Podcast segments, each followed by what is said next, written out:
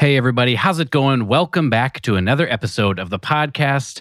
Before we get into this awesome interview with my undergrad teacher, Michael Anderson, professor of trumpet at Oklahoma City University and third trumpet in the Oklahoma City Philharmonic. Also, episode number 100. Can you believe we've made it? Uh, before we get into this amazing episode, I just wanted to take a second to thank our sponsor for the podcast, Houghton Horns. For those of you that aren't familiar, Houghton Horns is a family owned business in Keller, Texas, and their mission is to spread the joy of music through providing the highest level of products, services, and resources to the brass playing community. This pandemic we are all facing has hit us in different ways. In order to be able to serve their customers while acknowledging the need for safety, Houghton Horns has expanded their policies to include a 15 day money back guarantee with free shipping on all new instruments and accessories. I've mentioned before that they have free in person virtual equipment consultations to help you make the right choice. Pair that with multiple easy financing options when you do decide which instrument is right for you. Terms and conditions apply. It's clear that Houghton Horns is making it much easier to test drive and purchase the best equipment during our uncertain times. At Houghton Horns, they strive to put service to the customer as their top priority. So, whether you are a beginner student, a hobbyist, or a full time professional, Houghton Horns can help you find what you are looking for. Go to houghtonhorns.com for more information.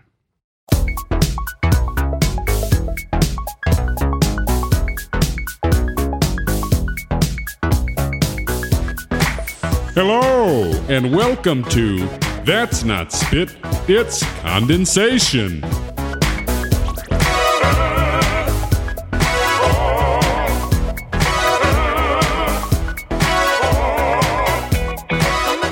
Hello, everybody, and welcome to That's Not Spit, It's Condensation. I'm Ryan Beach, and today is a special day. We have made it to 100 episodes. It's pretty crazy to think about that uh, all that time ago, January of 2019. Uh, we didn't know anything about anything. I'm not sure what we've learned in the last 100 episodes, but it's been a lot of fun doing it.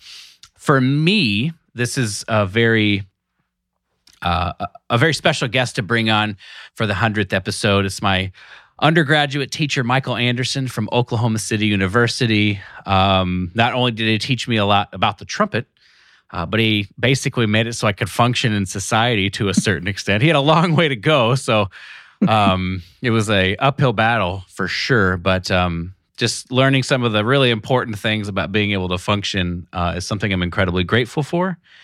And so I thought it would be cool to bring him on for 100 episodes and uh, just talk to him the normal kind of stuff, but just see if we can dig into some of some old memories, some things I'm curious to kind of dig into some of his perceptions about what uh, my time at OCU was like, and then to kind of just draw some conclusions, see where it goes, yada, yada, you know the deal. So, first of all, thank you, Professor, for joining me on my podcast. It's an honor and a pleasure to have you.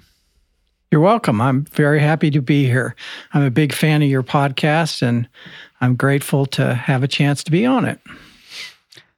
Well, as always, let's get started with uh, going back as far as you feel is relevant for us to get a sense of how you got into music, uh, some of your path, if you have interesting stories. We obviously have a connection of Denny Schneider um, and right. through that, so we can talk about some of that. But I'll just kind of turn it over to you and uh, we'll just kind of walk through your musical career. Well, let's see. Um, I was really into music as a young child. You know, I, I sang all the time, according to my mother. And you know, when they came around and it was time for instruments, I was ready to go. Uh, I had already seen the trumpet. I had a relative who played trumpet at the Moose Club. Jerry Argadine was his name, and I had seen him and fell in love with it kind of on the spot. Uh, but in fourth grade, back where I went to school, they would bring out string instruments in the fourth grade, and I begged my mother to play the violin because I just wanted to play an instrument, any instrument. I'd already driven her crazy with the recorder, uh, these little song flutes that they give you in third grade. And for some reason, she knew I would have hated the violin because I'd only talked about the trumpet to that point. But here they are with the violins in school, and I was ready to go. And but she didn't let me, and I'm forever grateful for her to have that foresight. Uh, the, can you imagine me as a violinist? Nope. Nope. So, um, they started band instruments in the fifth grade. And actually, in fourth grade, we moved to a really small town in central Illinois called Fairbury, Illinois. My mom remarried, and uh, my stepfather uh, lived in that town. And it was really a great move for us because it was a tiny town, 1,500 people, but an incredible band director there. And he started me on cornet in the summer of my fourth grade year with private lessons. And then fifth grade was was band. Um, you know, real small band program, but the band director was, uh, and still to this day, you know, really quite spectacular and renowned. He's retired now, but we're very close. We're, we're great family friends. Uh, I love the man dearly. Um, and he really, you know, did for me what a lot of teachers do for students. He he gave me a lot of confidence and he set me up to succeed in music. Even coming from this tiny town, he brought in great student teachers from the nearby university, which was Illinois State University. Uh, so I got exposed to really fine music early on. Uh, I ended up going there for college. Um, uh, majored in trumpet performance, did all the things there, got a lot better. And then I ended up taking a graduate assistantship in Nebraska at the University of Nebraska and studied with Denny Schneider, our, our mutual teacher, uh, who also did a great uh, amount of things for me. I sat next to him in the Lincoln Symphony for, it ended up being 23 years. And that was a huge education for me. Just to sit next to him and be his colleague was incredibly rewarding and valuable to me. So I did my graduate work there, my master's degree. Uh, I went off and toured for a year and I came back, got married.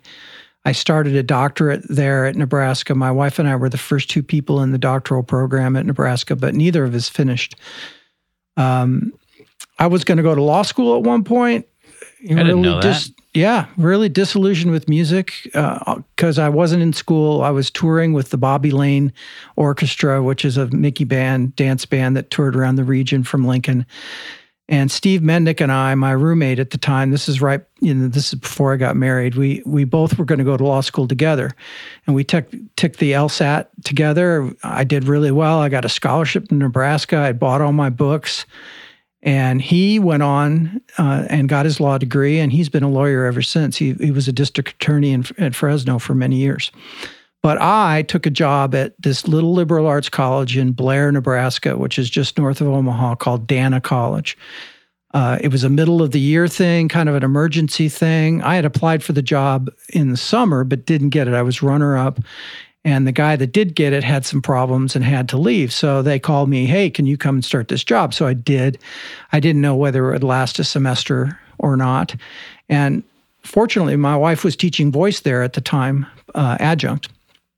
So I took the job. We commuted for a semester. And then they gave me the job full time, tenure track, the, the whole thing. That, you know, uh, they gave me that gig, and we moved there. And we stayed there for 18 years.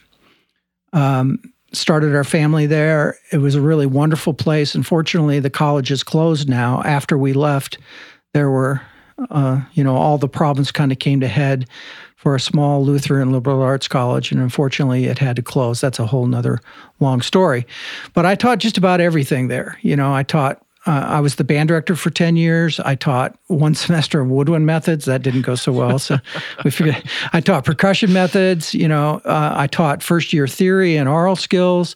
I taught courses outside of music. I taught an interterm course on fly fishing. I mean, I, I was kind of uh, became a renaissance man when I taught at Dana because that was the culture there. Um, I started TPIN, which is the Trumpet Players International Network. It was the first um, online discussion forum dedicated to the trumpet, and that was in 1993, I want to say. Uh, so that kind of got me known all around the world in the in trumpet communities starting uh, TPIN, and it still exists today. It's still running. It's just it's an email list serve, and at the time there was no world war, world wide web, so. Uh, it really brought a lot of people together, and I've met thousands of people through through that endeavor. I don't run it anymore, but it it does still exist. Um, got really involved with ITG while I was at Dana. Uh, you know, I went to an ITG conference and went to their board meeting and said, why don't you guys have a website? And they looked at me like I had grown another head. They had no idea what I was talking about, you know? And so that got me, that one question got me really involved with ITG. And that's when you became that, webmaster? Yeah, soon after that. uh, that was in 1995. And in 96, we, we launched the first ITG website, me and Steve Glover, who was the editor of the journal at the time. Uh, and I've been director of the ITG website since ever since then. I'm still doing it. Um, countless conferences and meetings. I've been really involved in that wonderful organization uh, and have met just hundreds and hundreds of fantastic people uh, through doing that work. Um, and all from Little Dana College that nobody ever heard of. While I was there, I was playing in the Lincoln Symphony. I was substituting in Omaha Symphony and the Omaha Opera. Played in a great uh, brass quintet with uh, Mike Thompson called the Palladium Brass. Uh, you know, constantly freelancing and gigging uh, and teaching. Uh, it was a really rewarding time in my life, but I realized I was spending most of my time teaching things other than the trumpet, which I felt was the most I had to offer. So I decided to look for another job. And, you know, things were kind of going downhill at Dana. You could see it happening in advance. And I felt, you know, this is the time to move on. So uh, I started applying for jobs, no doctorate, you know, but lots of experience and lots of connections and people that, you know, knew and wrote great recommendations for me, you know, people that are highly respected in our field uh, interviewed at a bunch of places. And in my second year of doing that, I got the job at Oklahoma City University. I was very grateful for that. It was a perfect fit. I've been there ever since. I absolutely love teaching there. I adore this university. Uh, I bitch about everything, of course, but you know, I've it's it's been a great place for me, you know, and I'll finish my career there without question. Got a spot in the Oklahoma City Philharmonic. I play third in in that orchestra, and uh, I've had really great experiences doing that. Lots of freelancing. I do some contracting. Um, real busy as a as a teacher. I built a studio there. You were a very important part of that, and. Um, I've been doing what I love ever, ever since we moved here. Wow, that was a lot. Uh, for me, that's really awesome to hear um, that you uh, are you've sort of found that place that you adore, that you're happy with, that you're going to be comfortable uh, and happy retire um, there. Obviously, I have a lot of really formative and important memories, and you are such a huge part of that. So, um, instead of just sort of talking around it, I kind of just want to dive into I mean, I've heard you talk about this on on social media and stuff, so I just love your your views on like what you feel like the role of a teacher is for a student. And I mean, I know you know think it goes beyond just teaching the trumpet, so I'm kind of curious um, how you manage what things are your responsibility, what things are the students' responsibility, yeah. and like how much encouragement do you give, how much do you take on, those kinds of things. I think it's a really important conversation that I would love your perspective on. Well, I could go all day on this. uh, I, you know, as you know, I have strong opinions, and I'm not at all shy about voicing them. Uh, sometimes that gets me into trouble, but most of the time, I, I think it's honest and and right. Um, you know, I have no training as a counselor, but I'm a counselor, and that's happening more and more and more and more and more than in, in than it used to. I, I think um, the world is just more difficult. It's it's just more difficult to be an adult, a young adult now, and so, you know, I really try to look at the whole person, not just the trumpet kid, you know, because most, frankly, most of them are going to be doing something else in their lives. You know, there's only a small handful uh, that really go on to do what I do or to do what you do or some form of that. So to me, it's about the whole person. And I, I think my time at Dana had a lot has a lot to do with this outlook. Um, although I, I don't I, I don't spend a lot of time counseling. I'm there when they need it. And I you know, I, I try to help them through maybe difficult times if I can. Um, you know, the vast majority of it is getting better as a trumpet player, but that does lead to a lot of life crisis conversations. And some of them are are bad enough that I don't feel like I can handle it. And so I work hard to get them into professional counseling because that's not my field.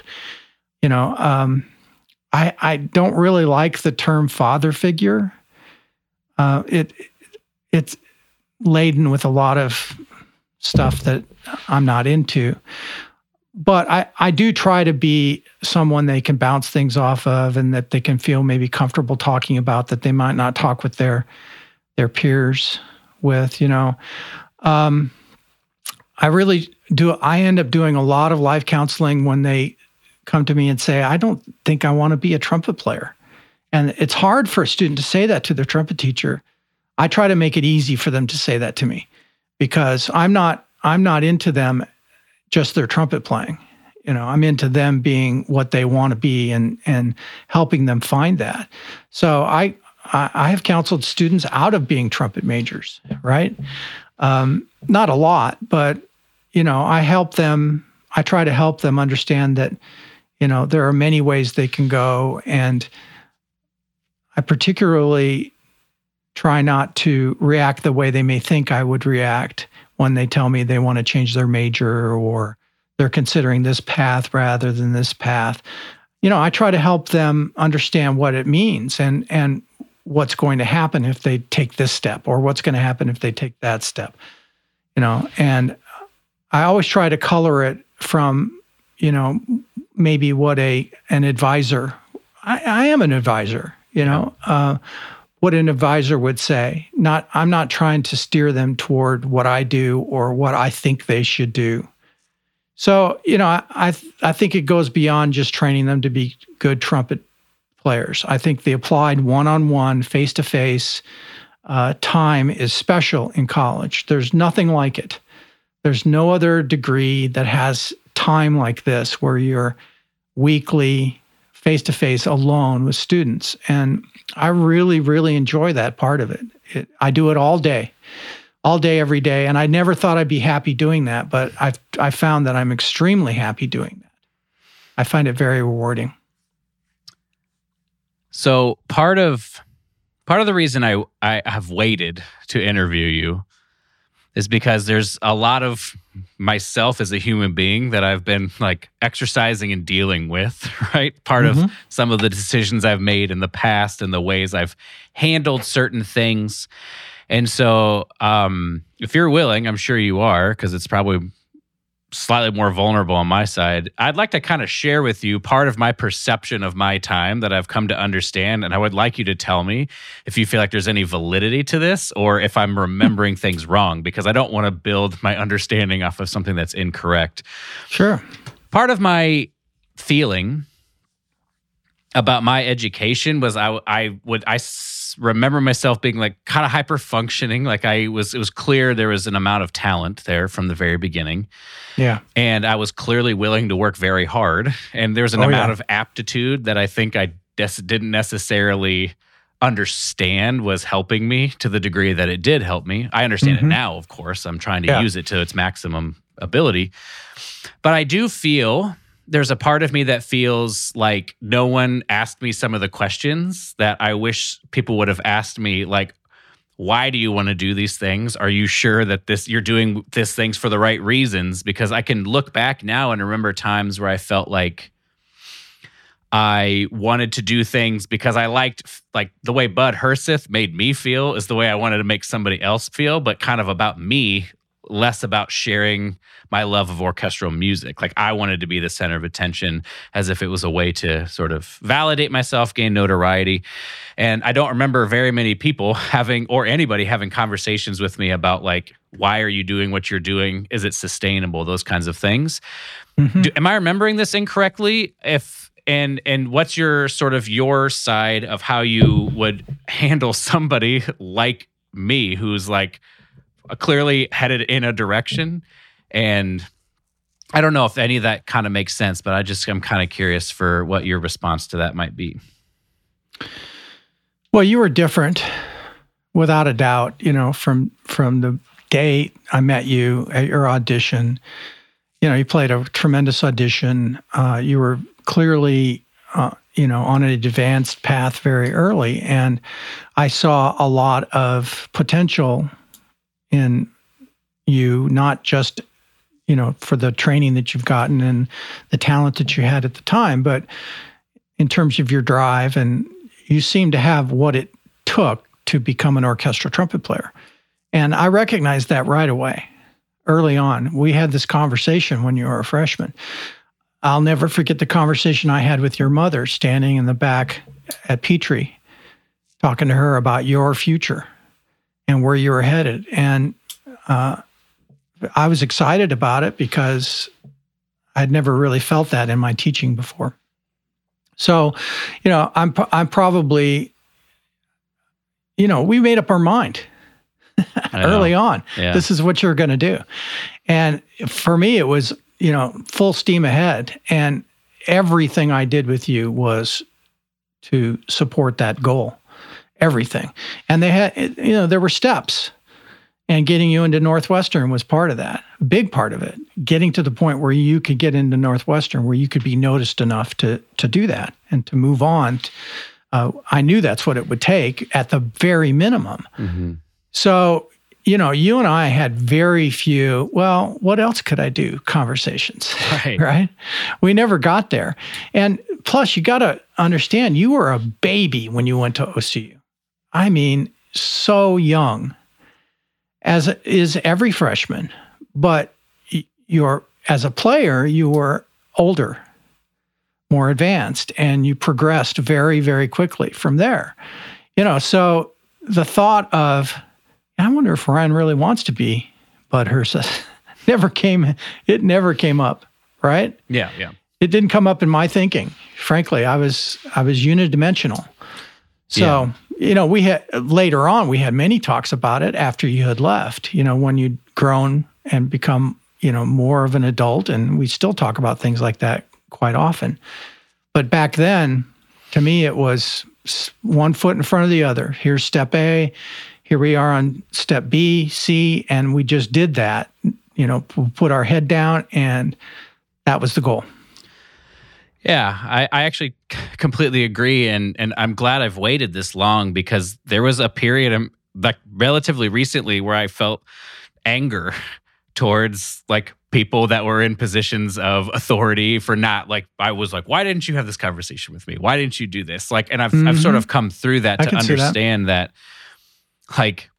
A, everything that's happened to me has brought me to this point. So, like, there's no reason for me to be upset or angry about it. And, you know, like in some ways, that's kind of why I asked you about what's the responsibility and the role of a teacher, because in some right. ways, like that's a conversation between a parent or like a pastor, maybe. Of course, Yeah. like a, a trumpet teacher could do it, but Right. there's a number of places where that particular conversation could happen. And I just, what I remember the most was like this feeling of I'm just going to go insane and practice so hard and go, and then on the weekends just uh, get obliterated. and like, Yeah. you know, I remember very specifically at the end of a hard semester, is like the end of my junior first semester, my junior year. I remember being at a party where I was like, I'm going to get so drunk that I don't remember this semester happened. Like that was the level. I mean, and there's an amount of I was having a good time, but like if I'm honest, there's an amount of like I could see this is how I was dealing with this amount of pressure that I was putting on myself. And I Mhm. don't think anybody put it on me. But No. that's like what I wonder is if anybody saw that happening and Oh yeah. didn't have a conversation that was like, "Hey, Yeah. you seem to be like spiraling out," you know? Or maybe it Well, wasn't spiraling out and I'm remembering it incorrectly. Uh, there were many times I was worried about that. There's no doubt about it. But, you know, I don't have a checklist for each student. It's like, okay, we got to cover this. We got to cover. I, I of course do in their trumpet curriculum. There's a checklist. But in terms of the life stuff, there's no checklist. I deal with what comes up in front of me. So if they bring it to me, we talk about it. Mm. I don't go out of my way to say, uh, in, unless they're struggling in the studio or struggling in their classes, and you can see that they're struggling in life. Um, you know the the spin out part. You know there were times when you and other people you know, under my wing at the time, partied their asses off. But shit, so did I. Yeah. you know, uh, so it didn't seem that out of, out of the ordinary to me. But I do know that there were times when I was really worried about the drinking. But you know, I'm not your dad, and it wasn't my place to to address that because I only knew a part of it. Right, I wasn't. It, it wasn't right in front of me.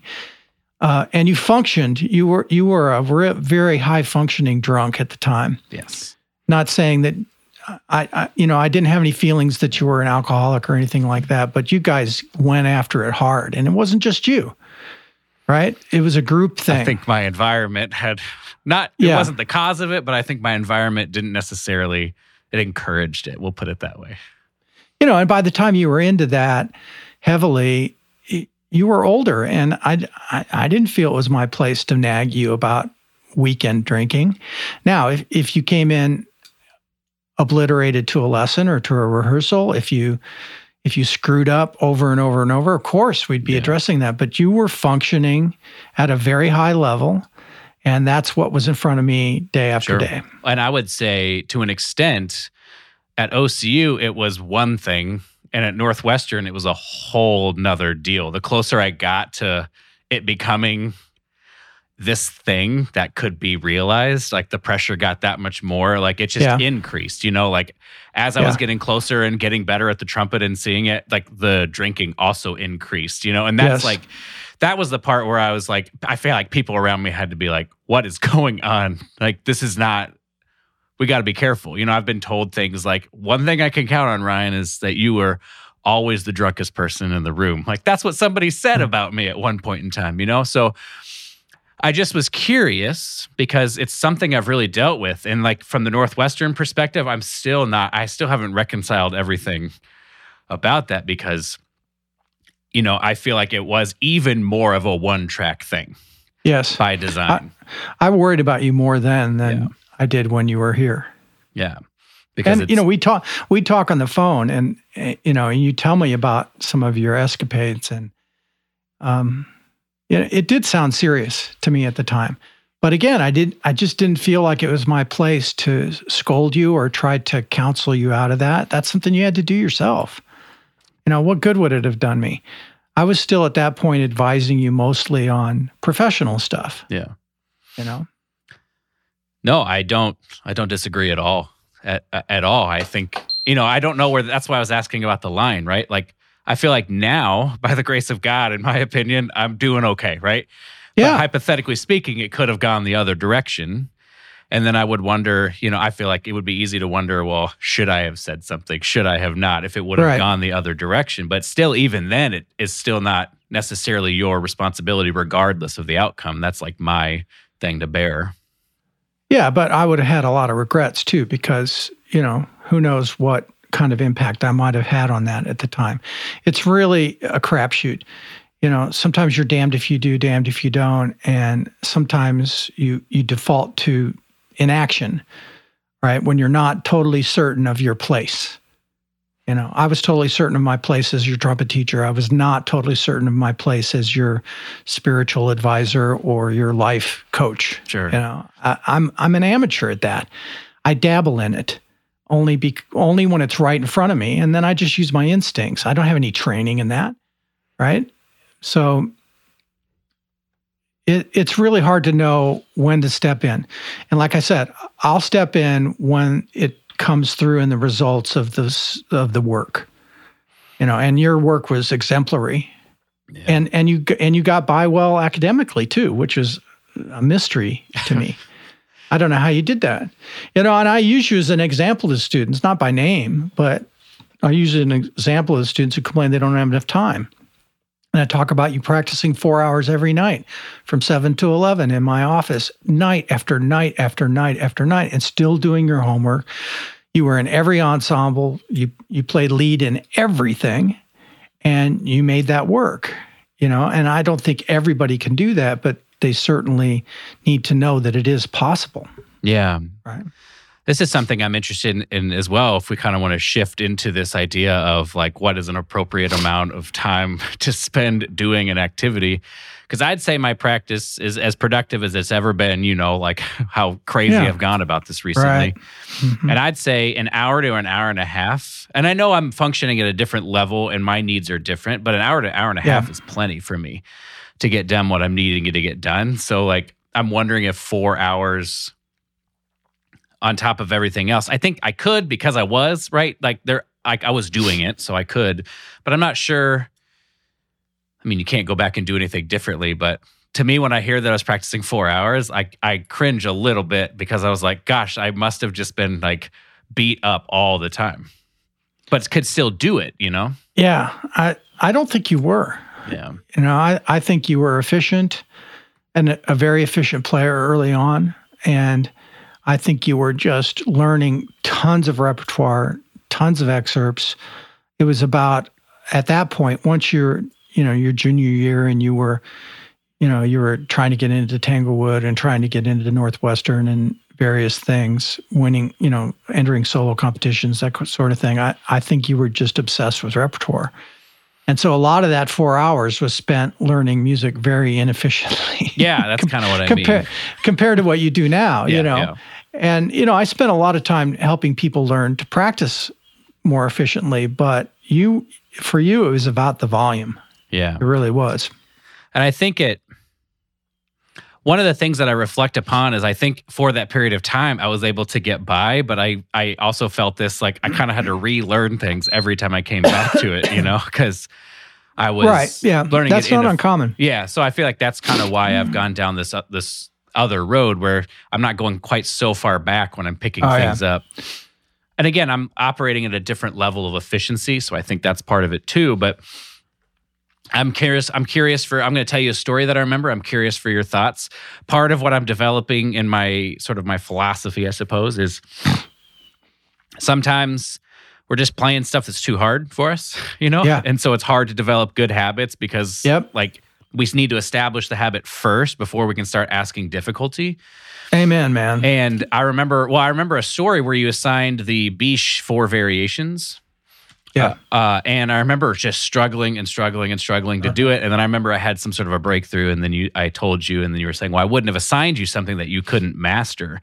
But there is this period of time where it was just like rot. And I'm not sure if that was my inefficiency or if it was like possibly too hard. I'm kind of, if I don't know if Yeah. you remember this, but I'm curious yeah. for your thoughts on like, um, just those kinds of thoughts. What's your philosophy Yeah. on how we would assign repertoire? Because this is something I was terrible at as a teacher. Okay, so I have really strong opinions about this.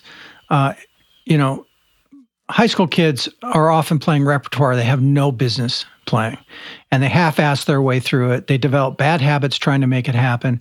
Even all-state etudes are too freaking hard in in Texas and in Oklahoma. Even sometimes they're just you know the vast majority of the students are are getting worse trying to master these stupid etudes. And it's the same thing with solos. You know, my first time at NTC, there was a kid in the high school division that was playing the Peter Maxwell Davies on a D trumpet. And you know, he got through it, but it was it was so anti-productive for this kid, right? Uh, and and that's that's a trumpet teacher doing the wrong thing. You know, giving repertoire to to young students that are developing skills that they just don't have the skills to play. So it's it's something that I try to as a teacher. It I'm constantly walking the line. It's always a crapshoot. You know, you don't you want to make sure you're challenging the student to get to the next level, right? The next step. But you don't want to challenge them so much that that you know they digress. And sometimes that happens. It still happens to me after all these years. You know, I've been teaching full-time college trumpet for 36 years, I think, maybe a 37 I, i've lost track. And i still struggle with these decisions right? I you know i'll get to the point where you know the repertoire we've agreed to on a recital. Just this year i have four students doing recitals and two of them have made changes repertoire changes a couple of months ahead of their recital because it's just too much. You know you hope they grow enough to be able to handle it but at, um, at some point you've got to draw the line and say hey we want this recital to be really successful so we need to take this piece out of it. You know, I, I blew it. And you never know, you know. So that's this line. You want to challenge them to raise their skill level through the repertoire or the etudes or whatever, but sometimes you you miss. And that's a fact of life. And you explain it to the students and they get it, you know. Uh, but you can miss the other way too. It's like, oh, you spent way too much time on this thing you can already play and master. It's not really challenging you to the next level. So finding that sweet spot is tough. And you know, that's why I developed the etude curriculum that I have. You know, it's it's progressive. It it steps through er, levels of difficulty very very gradually some may say way too slowly and for some students it may be a little slow but i think it's better to err on the side of slow than it is to skip massive steps that need to be in there so i'm i'm really very dogged about what I call the etude train, you know, and that they the students progress through this etude train so that they're not tackling repertoire that they they never stand a chance of playing. And I think teachers need to take that responsibility more seriously. I mean, there are very few high school students that should be playing the Tommasi. There are very few high school students that should even be playing Aratunian for that matter, yet it's the most commonly played solo at, at NTC and other other situations. I think you played it on your audition. That's not to say that some can't, but quite often trumpet teachers assign stuff because um, it's a, a standard in the repertoire, but the student just doesn't have the skills built up yet to make that a positive experience. So for me, any performance, I want it to be a success. I try to give them every opportunity for it to be successful. So, first juries are always really easy pieces. I want them to have a win, a notch on their belt. I don't want their first jury to be a failure. Their half junior recital, same thing. Senior recitals, I, I try to make sure that I know they're going to be successful. Yet, making sure they're playing standard repertoire, learning standard repertoire, and that, that they are challenged to go up another level or two through the process. But it, you know, we don't always hit, we blow it sometimes. And I think most applied teachers can relate to that. For for me the way I've begun to approach it is if it's going to be too easy or too hard, I would err on the side of too easy. Yeah. Because it's you're going to be ideally establishing good habits and Yeah. I think what I've started to try to embrace is the idea of well what is like what is success, you know? And mm-hmm. I have I think for a long time I defined success as I'm just gonna get through this thing, you know? I'm just right. gonna get the notes and get the rhythms and stuff. But this might be a function of just becoming more refined and all that kind of stuff as a player. But to me, success is now like, what can, is there anything I can play as well as Håkan Hardenberger, right? And right. like if that's mm-hmm. Arban page 28, number 19, that's like what I'm going to practice now. I see. And and then basically building up like a work capacity, but starting from that point of success. And right. like just sort of redefining what the idea of success is being, like doing it at the level that you want it to be. And there's a lot of nuance because you kind of have to go a little bit past so you can see where the where everything falls apart basically and then you know you design something that fixes those those things. But mm-hmm. I think for a long time and I'm curious this is kind of where the question is headed with a little bit of backstory. Um I think that a common way of thinking about progression is assigning repertoire that's too difficult and that drives your progress.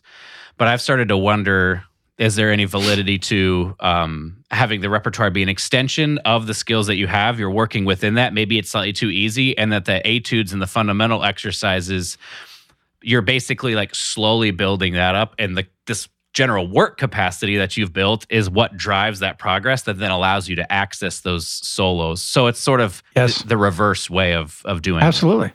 I use that. I have for many years you know, my I call it the etude train. The etude curriculum starts with you know LaCour Book One, Number One, which is just half notes, right? And they have to. It has to be perfect. We're we're striving for perfection here, and it's through these very simple etudes that gradually get harder and harder, and add newer and more odd musical elements that the student learns how to practice efficiently and you know how to develop a system I say this all the time. We're developing a system of practice with practice habits that you can rely on for new music so that you never have to fear new music.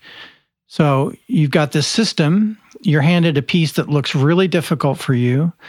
And if you just apply the system, all you need is time to apply the system and learn this new piece of music. And, you know, the etude curriculum is what establishes that. You've taken that very concept to an extreme degree with your the you know way you develop your practice routines. It's like you know my idea of a of a of a practice system for learning music on steroids, right? That's why I was so into it. Um, because it's an extension of of the way I've been teaching for many years. Um, and those etudes look ridiculously simple. And I, will start a new grad student on LaCour number one, and they're they're like, "Why am I playing this easy stuff?" Yet they can't play it in time. Right. And they learn. They realize, "Oh, I don't have very good time. I need to work on that." Or you know, they most a lot of it revolves around time but you know they discover things that they've skipped over in their undergraduate study or in their high school study. They you know they're because they've been assigned stuff that's too tough for them. Right. and they end up skipping some real basic fundamental ways of learning music and that's why they're still amateurs and not professionals. So you you know i i think simple with perfection is better than really really difficult with lots of mistakes in it obviously I totally agree, right? Yeah. Like this is like what I'm basing a lot of this off of is yeah. I totally agree with that sentiment and like you said I've sort of taken it to the nth degree of this idea that like if I have this system I believe in at then I don't have to worry about when I'm going to get there because I believe I Right. will get there. And there's a Yeah. lot of for me a lot of power in believing that in 5 years I could be a player that I don't even recognize even at this Yes. level. Yes. And that system gives you a level of confidence that if you're just randomly approaching the music and learning it in a random way, you just don't have that confidence in yourself. A system gives you the the freedom to know that you're going to get there. There's there's no doubt about it. And that what comes with that is a level of confidence that you know trumpet players have to own mm-hmm. to be successful. You know, it's more probably more true for the trumpet than it is just about any other instrument. If you don't have confidence in your head, if you're not hearing what you're going to play the way you want it, it ain't happening, right? And if you have doubts in your mind about what you're about to play, doubts in your chest, you feel it in your chest, that doubt, you're doomed. You know, so the system and relying on a system and establishing a system that you know will get you there is it takes the pressure off, right? And it gives you a level of confidence that you might not normally have. Is it okay if we dig into this a little bit? Yeah. So, what do you what are there elements that you can uh, say would be in any good system? Right. So instead of because it's it might look different for different people, but are there elements that will always be there? This for me is like my gold method, these pillars that I talk about that Yeah. are in. But for you, are there any pillars that will always be in a good system as evidence of if this is not there, you probably don't have a good system? Well, here's here's the main pillar for me. Um, coming to the realization that what you hear while you're playing is not what's coming out of the bell, right? Reality versus perception, and you have to come to terms with that. If you can come to terms with the fact that uh, you can't edit while you play very well, and that editing actually takes your brain out of the right place where you need to be, which is, and this is a Mr. Jacobs thing. You know, I studied with Mr. Jacobs. I, I should have mentioned that at the beginning. Yeah, I want to talk about this too. Yeah, I, I spent eight years on and off taking lessons with with Jacobs, um, and this is his thing. If you're not hearing the sound that you want in your head, like the strongest klaxon alarm, if it's not going off in the front of your brain all the time, then you're not going to sound the way you want to. So if you're editing while you're playing, if you're thinking about what's coming out and and passing judgment on it, then your brain is way far away from where it needs to be. So for me, I try to just establish that in students through what I call proofreading. You know, it's like proofreading a paper. Uh, I could go on and on and on about the analogy, but basically, you have to record yourself a lot. And you have to set the trumpet down on the stand and listen to that recording and analyze where you're going wrong. Is your time, and it always starts with time for me because that's usually the number one element that younger players are terrible at is playing with good time on their own they play with good time with others because somebody else is providing the time you know a conductor a drummer a bass player the guy next to you you know where you're drafting off of them. But when we're judged in auditions particularly or solo situations you're all by yourself. Nothing there to provide your time. There's no metronome to provide your time so you got to first address that. Do I have a, a, good internal sense of pulse? Do I do I have the skill to subdivide? Do I have the skill to play with really good rhythm? Because frankly, if you don't, professionals don't want to play with you. They don't want anything to do with you. So that's job number 1 with young kids. And the only way you can evaluate your time is to record it, listen back, tap the subdivision on your leg, really aggressively and see what your tendencies are. Are you getting faster? Are you getting slower? Do you rush repetitive eighth notes? Do you do you drag at your breaths? I mean, all the things that that contribute to us having bad time that we don't realize while we're playing. Plus, the recording, having the recorder go going it absolves you from having to edit and listen to what's coming out at the time. And therefore, your brain is free to go to this is what I want it to sound like and stay there. And that's where the best results happen. With the recorder going, you don't have to worry about whether or not you're playing in time. You're going to check that out later. I think that's probably the biggest pillar in, in my teaching and, and helping students become independent practicers so that they can get better without me being there. You know, it's it's so different than athletics. So we have to coach our students to become their own coaches, whereas athletics, their coaches are there all the time.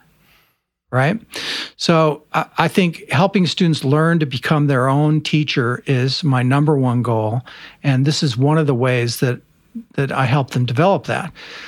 And then the next level is for them to develop complex practice techniques. You know all about this, right?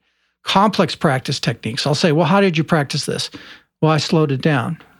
That's the number one simple practice technique. But you got to go way beyond that.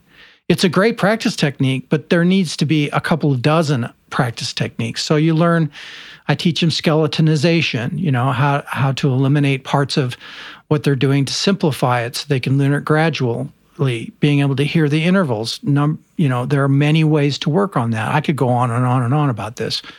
But the most important thing is that they learn to do this without me, that they can do it on their own and they can be successful without someone spoon feeding them every little thing. And they have to face reality.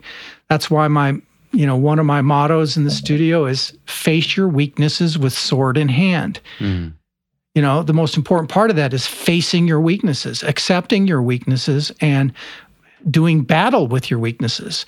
And I, then i'll say the sword is me and my curriculum you know what we're doing in the studio what we're doing in your lessons. That's the weapon that you're going to f- face your weaknesses with. And part of that for me part of this process is over a you know however long a period of time i have them is to get them to wield the sword themselves. So it's not me battling their weaknesses. It's them batter, battling their own weaknesses. And then they go on after me and, and they're more competent at figuring things out without seeing me every week. That's a big time goal for me. Does so that get two, to what you're talking about? Yeah, absolutely. I have two questions yeah. about that. The first one, we'll go back just a little bit where you were talking about these mm-hmm. practice techniques. One of the things that I have struggled with, and I bet many other people do, are knowing which tech, which practice technique to employ at which time, what's the right one, because yeah. I don't think they're all created equal for all situations. Amen. So beyond experience, right? Like, do we? Is there a way that we can?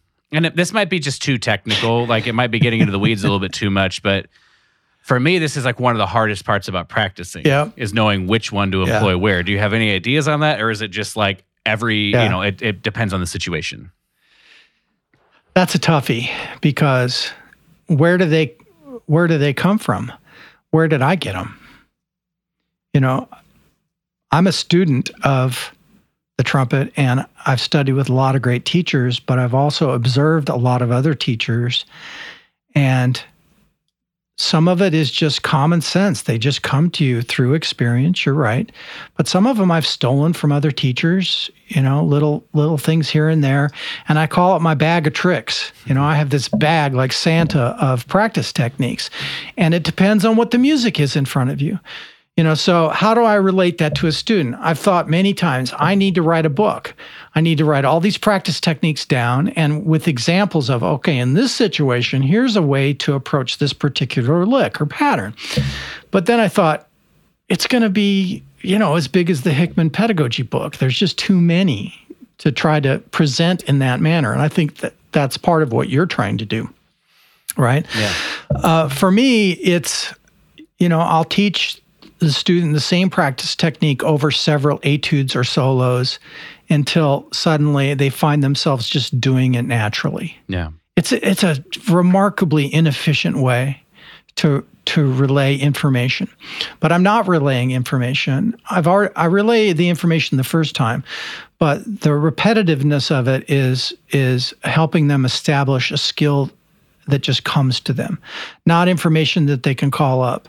It's it's a secondary nature kind of thing that they just find themselves digging deeper into how to fix this lick other than just playing it slowly.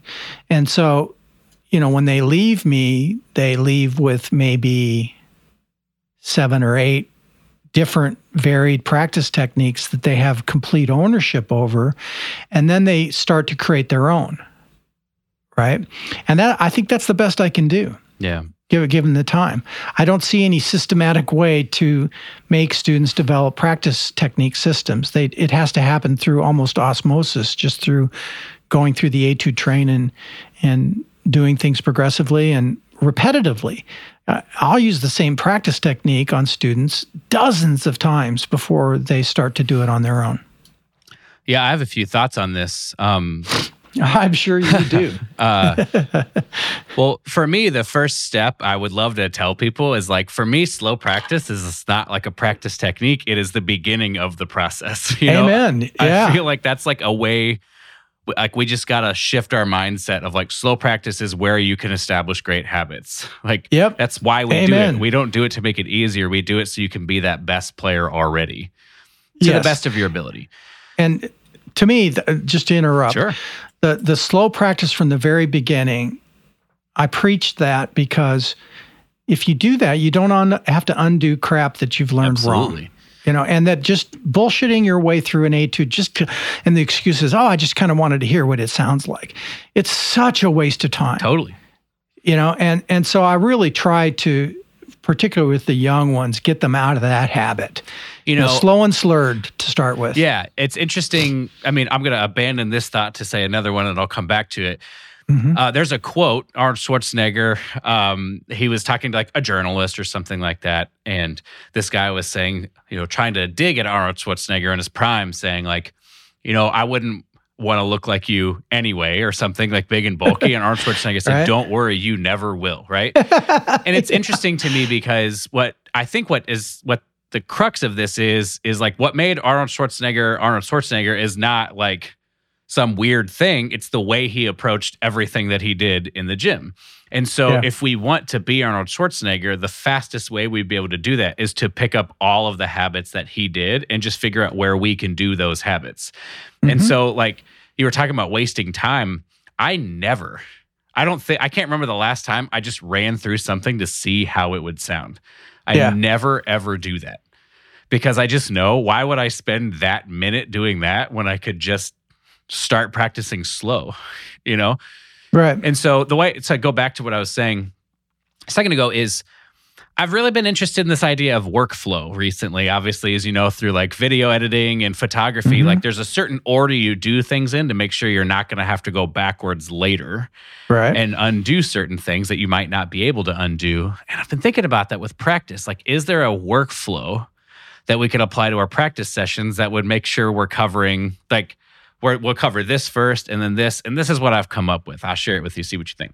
Because I haven't really talked about this. But I talked about it in my Bitsch 5 video, but um, basically the first one is you need to pick an optimal starting tempo, right? We co- this is like the slowing it down. Like this is a prerequisite to practicing with this method.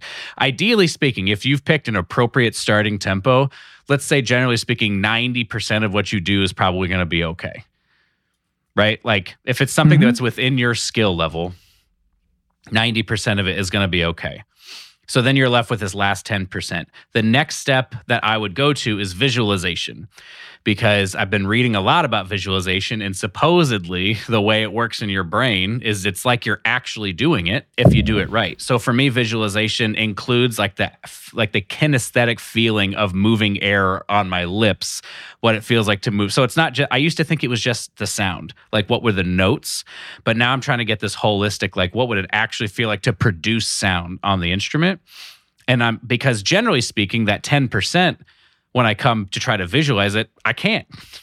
Right? That's like why I Mm. miss that 10% is because I actually can't I can't hear it in my head like what you've talked about the mental model. And so I try to actually see how many problems I can fix by just making a better mental model by thinking about it and then I Mm. play my second repetition and let's generally speaking that fixes almost every problem especially if it's within there and then that last like 2 or 3% that's when I'll do the practice techniques because it's Right. very clear I got to get on the horn and experiment and see. Yeah. So let me let me talk about that. I'm curious, yeah, what you think? Yeah. Um, I think that's great for you. But the problem is, and here's the disconnect that I'm not sure you're, I don't think you've taught enough students to know this. You have great ears. So you can visualize anything that you see in front of you. You're not really visualizing, you're audiating, which is not a word. It's a word I made up. It should be a word, right? Because it's the it's the aural um, version of visualization. It's a very powerful tool. You're capable of, of audiating at a much higher level than the vast majority of students that I see. You audiate better than I do, way better than I do. So for you, you know, to pick up 90% just by going slow and to actually what you call visualize everything working together um, most students can't do that. They don't have the ears. Now, the students who have the ears can. They just need to be taught to do it, but very few do. So for me, the the first step is is just hearing the pitches with no rhythm, no tonguing, nothing. Just being able to go from this pitch to the next pitch to the next pitch, because that's what's going to give you the confidence and the ownership once you add the other items back in. That's the skeletonization part I'm talking about. So, uh, you know, it, for someone who's, you know, extraordinary in terms of their ear training, yeah, that that system will work really well. But I don't think it's it's a great starting point for those who just don't hear like you do. You know what I'm saying? I do. Do you think there would be do you think that that's a a personal thing, a repertoire selection issue or it's just like different strokes different folks? Like I, I'm not. I, I don't get what you're asking. like do you do you think that their inability to hear it is because the repertoire is too difficult for them to do that and if if they Oh. were assigned like Arban page 1 they would be able to do this or do you think it's just like literally people are different and they're going to handle it differently Yeah, I think people are different. Definitely. Um, I think ear training has to be a part of pretty much everybody's early uh, study. And yeah, it is a difficulty thing. You know, most my students, when they come to me, they can hear a simple Getchell that moves by stepwise motion or maybe has a couple of thirds in it. But when you get into wider intervals, you know, like Bordognis or etudes that don't move in stepwise motion or predictable motion, uh, that's when a lot of them get lost because they're they're just simply not hearing where they're going. And if they can't hear where they're going, then everything falls Yeah, apart. totally. So to me, that's where it starts. Is can you actually hear hear those pitches well in advance of playing them? You know that audiation thing, and that's a Jacobs thing too. And I think we should be doing a lot more ear training in early studies. You know, the Europeans got us over a barrel on that because they do solfege so early. I mean, you remember Tomash, Mhm. y- you know, great ears. Well, he was trained that way. You can be trained that way. But if you get to college as a music major and you can't hear um, intervals beyond a third and you can't sing those intervals, sight reading, sight singing, you've got some making up to do. Right? Do you think there's this is a thought I've been I mean this is a thought experiment, right? I realize what I'm about to say is like kind of Sure. like ridiculous, but do you think there's any value in the idea that instead of just giving a kid an instrument when he was like like when they were he or she or they or whatever it were uh in fifth grade, do you think there's any value in taking that fifth grade year and teaching them some rudimentary theory teaching them a little bit of aural skills, maybe listening to their instrument, and then in sixth grade, giving them an instrument, but they have a cursory understanding of what's happening. Do you think that would change their trajectory long term to have that little bit of knowledge, or do you think like it, it's all able to be picked up at the same time? That's a really good question. Um, you know, I'm not a music education expert. I have not spent a lot of time thinking about the beginning, the beginners, and the formative years. So, you know, take what I say with a grain of salt because, you know, I deal mostly, I haven't had a beginner in decades, right? So, um, you know, I use my own experience. In you know, in third grade, we got these tonettes, and we learned to read notes, and we learned to hear things. We did, you know, there are young uh, music education courses where they're learning solfege early on. Kodály is another method. Suzuki is another method. Um, you know, the whole band thing, like in this area, doesn't start till seventh grade, I think. You know, which I think is way too late. And as I said, I started in the summer after my fourth grade year. Um, so I, I don't really feel confident to answer that question other than the, the, the students that have come to me, the few students that have come to me from a different music education model have come to things aural, the aural parts of what we do much faster than the typical American student. So I understand it's not a direct correlation, but I'm sort of referencing the way I'm learning to do these things like a true beginner, right? Learning about lighting, learning about film. And Yeah. part of it is I have a sort of an idea of what I'm trying to accomplish before I do it. So I know what information I'm lacking. It- or I like try to set it up and it's like, okay, this doesn't look anything. And then you have, but I'm not saying that a fifth grader is going to be like that. I'm just saying if a fifth grader was possibly set up with a modicum of information that is like, here's what you're trying to accomplish. Because I worked with some like high schoolers and they like, there was rudimentary stuff of like rhythm reading and things like that that just wasn't there. But they're in a Yeah. like a band program that's great. And they win awards, you know? And it just seems like Yeah. it just seems interesting to me that those two things can exist at the same time. Right. Yeah. Well, yeah, we could go on and on about that. You know, the state of music education. I think it was. I think it was a lot different when I was a kid Sure. than when you were a kid, and then than it is for kids now. Um, and it's not something I spend a lot of time thinking about. But it's interesting that you pull in the photography and videography uh, thing into that. And of course, it shouldn't surprise me that you're making parallels there because um, it's creative work and also very, very, very technical. But you you don't know this. You don't know what you don't know Sure. right? This is Tom Hooten's thing. You know, you, you- there's a sliver of what you know about the trumpet, and then there's a bigger sliver of what you don't know about the trumpet, but you know that you don't know it. And then there's this huge rest of the pie of what you don't know that you don't know, right? Yeah. And you're in that position right now with photography and videography, and so am I, even though I've been doing it for 10 years.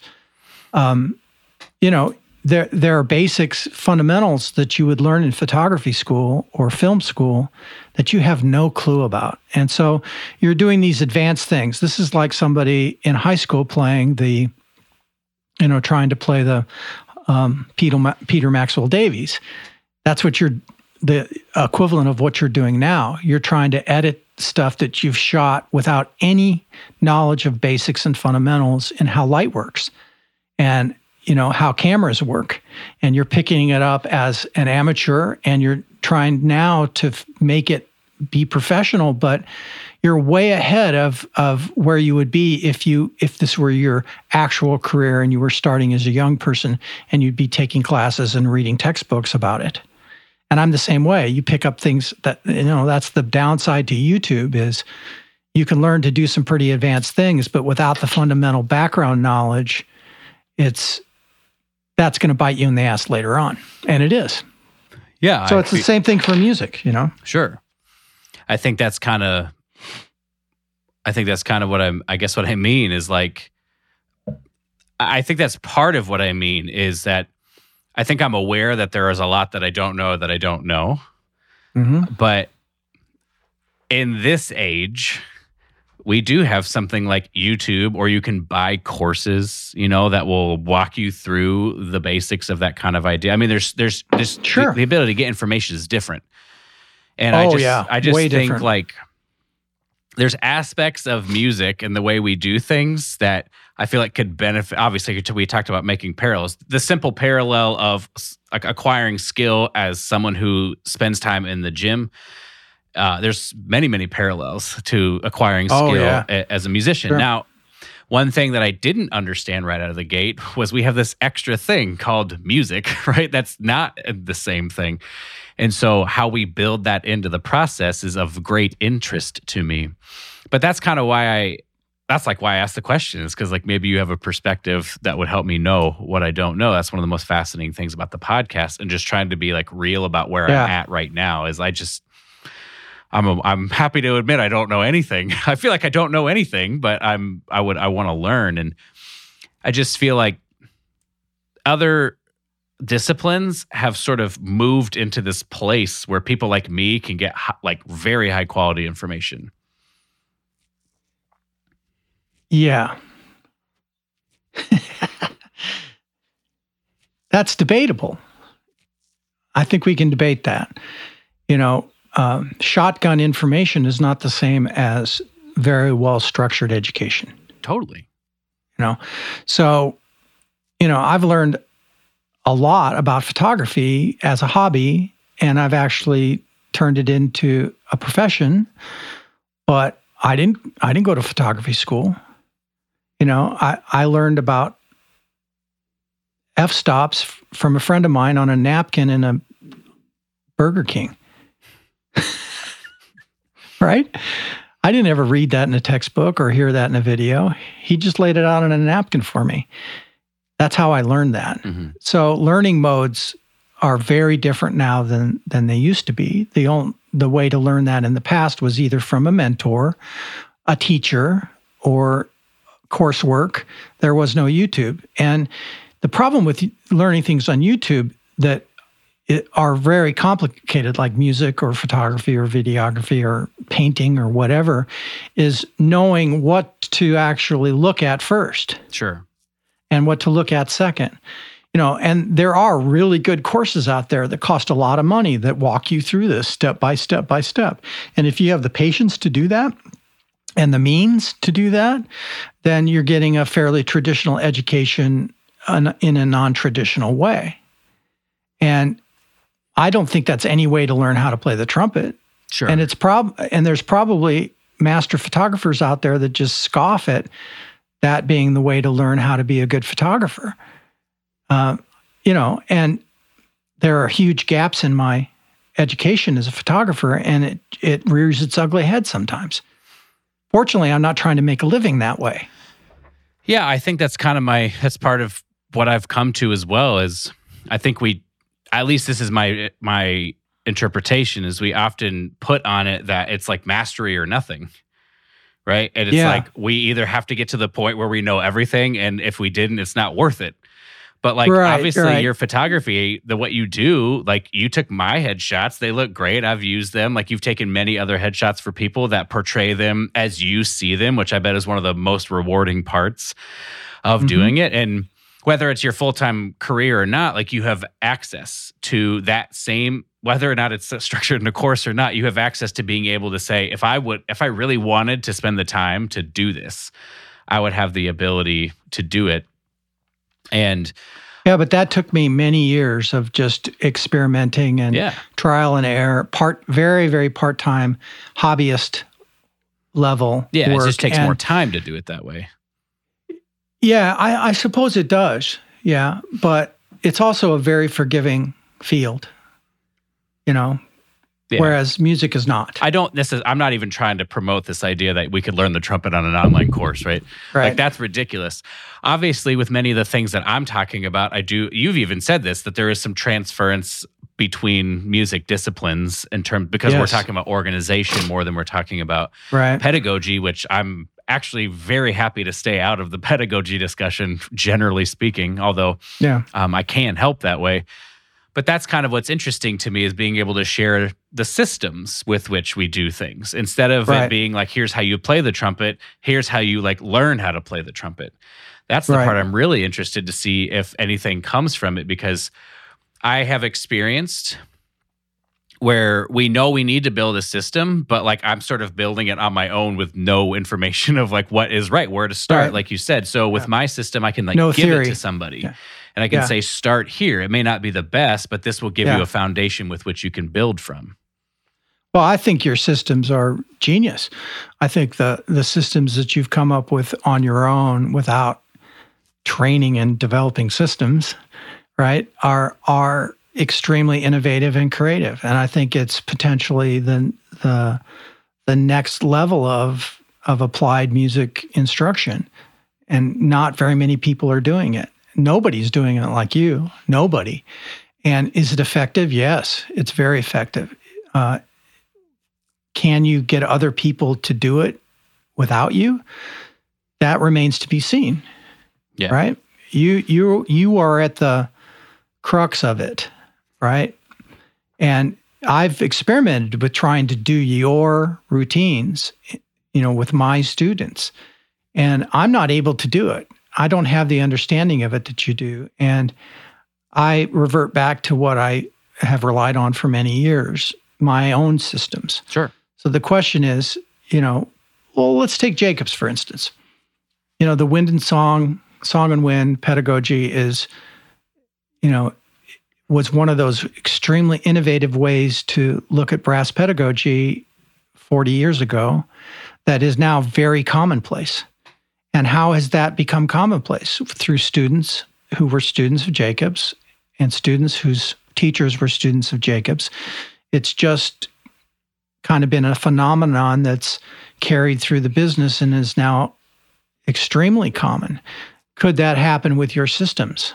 You know, it you need to be teaching more, I think, for that to happen. You know, these great master teachers had tons of students. Claude Gordon, Bill Adam, Arnold Jacobs, all those guys, they taught Max Schlossberg, they taught individuals day after day, eight, nine, 10, 11, 12 a day for decades. And that's how their systems became um, what, what's the word I'm looking for? Com- not commonplace, but they became the canon, Mm. right? Yeah. And and you're just not reaching nearly that many people because teaching is not what you do full time. Yeah. So obviously, I'm trying to go to social media to connect with people. Right. This is one of the reasons I'm interested in storytelling, is because I just don't think I've found the story that resonates with the person that's going to want the thing that I'm doing because it's it is Mhm. different. That's I, I recognize Yeah. that. It can it can sound complicated. To me, it's not right. But I know to someone who's not versed in it. Um, It can be v- very overwhelming. yeah, and so I, I mean, I've actually, f- I've like, well, we'll talk about this later. But uh, I mean, well, let's no, let's stay on this for a second. You know, you can you can look at J, Jacob's peg, pedagogy and you can distill it to two words: wind and song. And you can do the same thing for Adam. You can do the same thing for Caruso. You can do the same thing for Claude Gordon. And the students have these these catchwords that are that take complex ideas and distill them down to very simple language. And you know, that's what's being delineated. The details are murky, right? Right. And the details have to come with lots of hours of experience teaching. Yeah. And I think that's probably what's left for you is, you know, distilling it to something that people recognize and then your students are the ones that are spreading the word over time. Yeah. And I just, I mean, part of the problem is that I didn't know what it was for a really long time. Yeah, I know. you yeah. know, like it, I knew what it was for me, but I am, I, I do feel I have a level of self awareness to understand that what it means to me is not what it's going to mean to everybody else. Again, this is why it's been so important for me to dive into these other modes or these other disciplines and learning because it puts me back in the Yeah. beginner's seat to remember okay like we're ti- Yeah. we're having different conversations about things you know i i've learned that what we're talking about here is just what what i believe my system does better as well as anything else is just develops good habits like it Mhm. habits where you're building from week to week month to month you're ideally sounding good on a regular basis. So you start to mm-hmm. feel not only good about your playing but the more you sound good the more that becomes the way you you play right? Just like Yeah. the way you do it. And then on top of that we're reducing frustration sort of mm-hmm. meaninglessness hopelessness and replacing it with motivation ideally with feelings of i can get there you know these idea like you can reach your goals so to speak. And so I, at first i thought it was like here's how we get better at our instrument but now i really understand that it's a it's like a system that is aimed to help people develop just better practice habits and then letting that carry them where they want Right. to go Yeah. Well, eh, you know, I think inundation into your system, what people can take away from it might not be exactly what your system is that they apply all the time, but they take away their own version of it that works for them at their comfort level, yeah right? Um, but the inundation is the important part. You can't get there without some of that. yeah of course and so i And and your systems take a remarkable amount of dedication.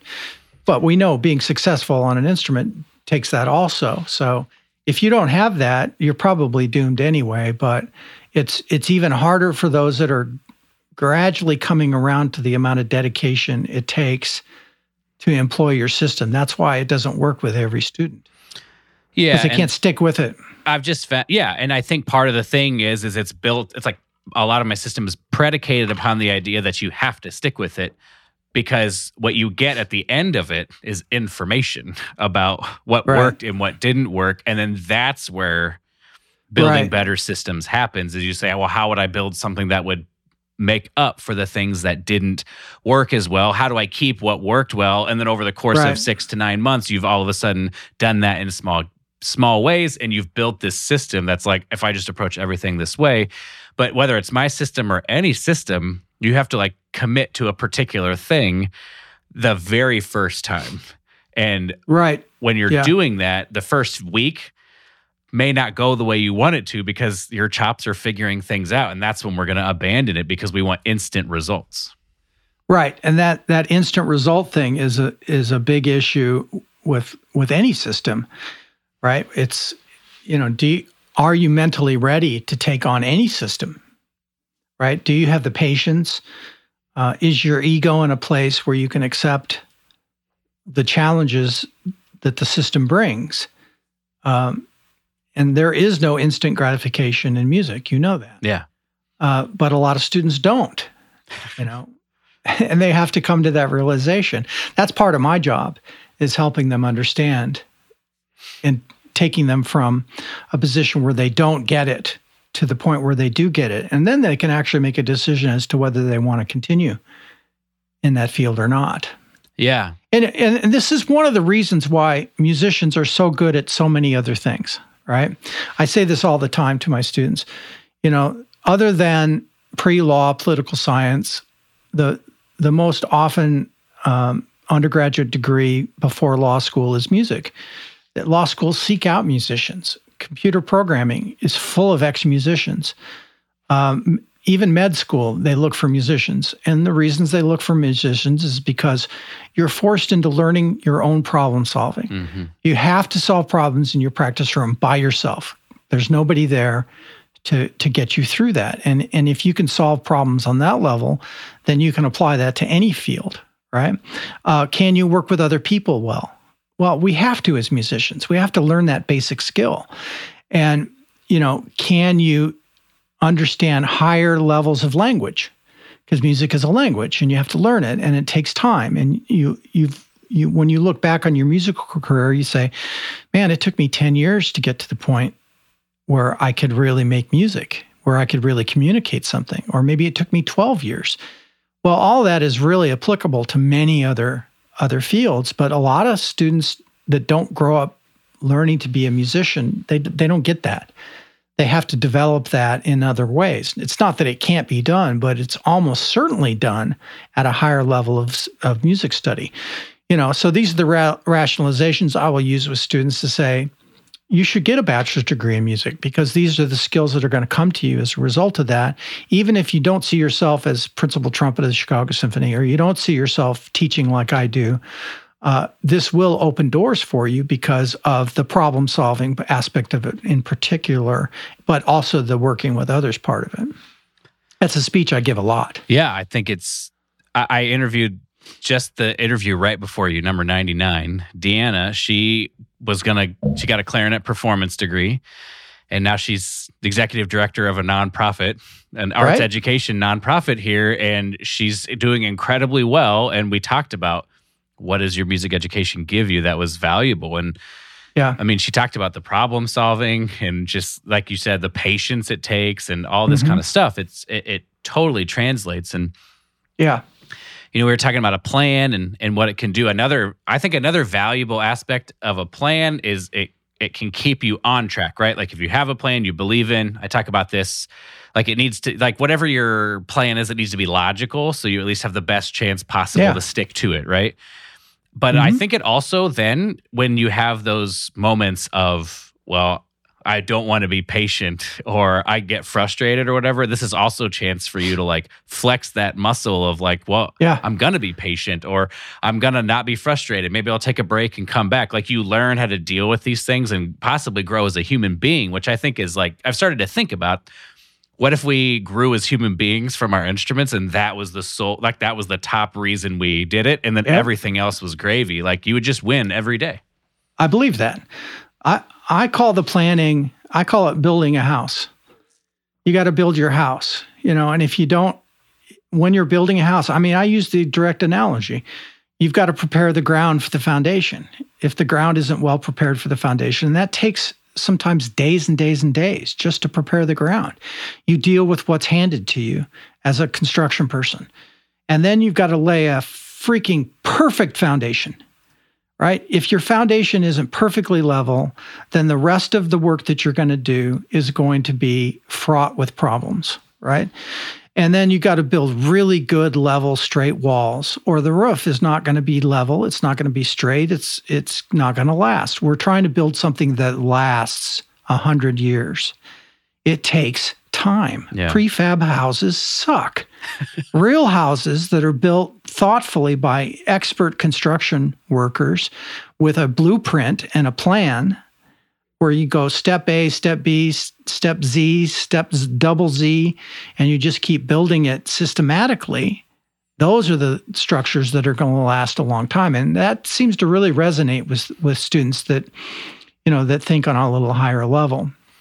So build a house. i think too from that same metaphor um, one that I, has really stuck out to me uh, would be measure twice cut once right Yeah, I love that. I hadn't thought about that one. like it fits totally into this idea that like it's, Yeah. it's worth it to measure a second time so you only have Yes. to cut once yeah Yeah, hmm that's a good one. I'm gonna I'm gonna use that. Thank you. yeah um, just came to just thought about it while you were talking about that um For me, for me, when I when I'm talking about the system, just to carry this a bit further, because I think it might be valuable to the listeners.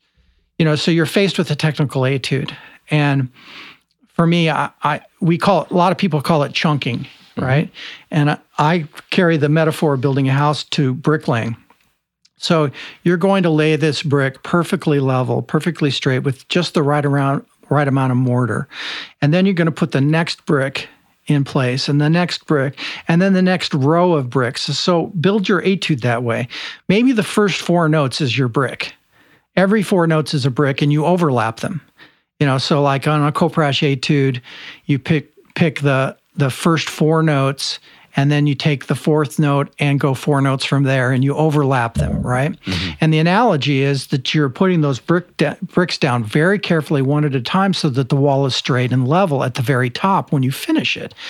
You know so you know tearing things down to that point is really what has to happen in in a lot of technical etudes. So again that build a house metaphor takes on a different thought process because laying bricks is tedious right? I mean, just go back to your Legos when you're a kid. You know, you you you see this image, this thing that you want to create, but God, you got to put all those little bricks in. And it's the same thing with building a piece of music. You know, if you're if you put the bricks in shoddily and they're not level and you've rushed, then your product is going to be crappy.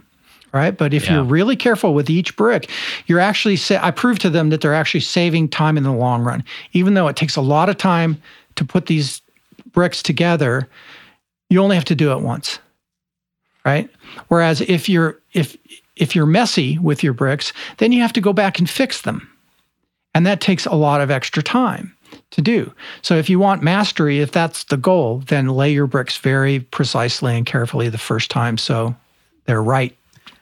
Yeah, I think the other mental shift that is necessary from this is to also then recognize that the the time frame we're looking at can't be like four years then right? Right. It has to be 50 years or whatever time frame so that we recognize that well if i spend a year laying bricks that seems like an eternity one quarter of my four years. I'm just so far behind of where i could have been but if we spend yeah. one year out of a 50 year chunk we enjoy 49 years of good right. playing because yeah. we we did that yeah, that's taken it a lot far farther than I do.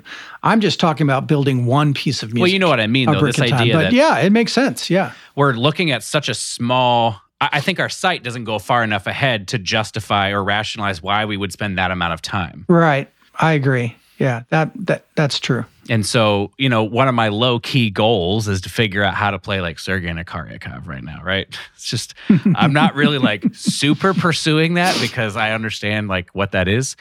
Right. But, you know, there's a little bit of my work that reflects that goal. Right. And like, I, I'm okay if that takes five years. Yeah. Because if I could play like Sergei Nakariakov in five years, I would get to enjoy from age 37 on playing like Sergei right. Nakariakov. And I'm fine with that. Yeah. But when I was a kid, yeah. I was in the biggest hurry possible to get to that yes. space where I could prove to myself that I was going to be successful in the way that I and, wanted to be. And look at all the time you wasted. Yeah. I mean, we had a conversation about right. that. Did you need to practice four hours a night for three years to to go on to that next level? I think you did. You know, hindsight is 2020.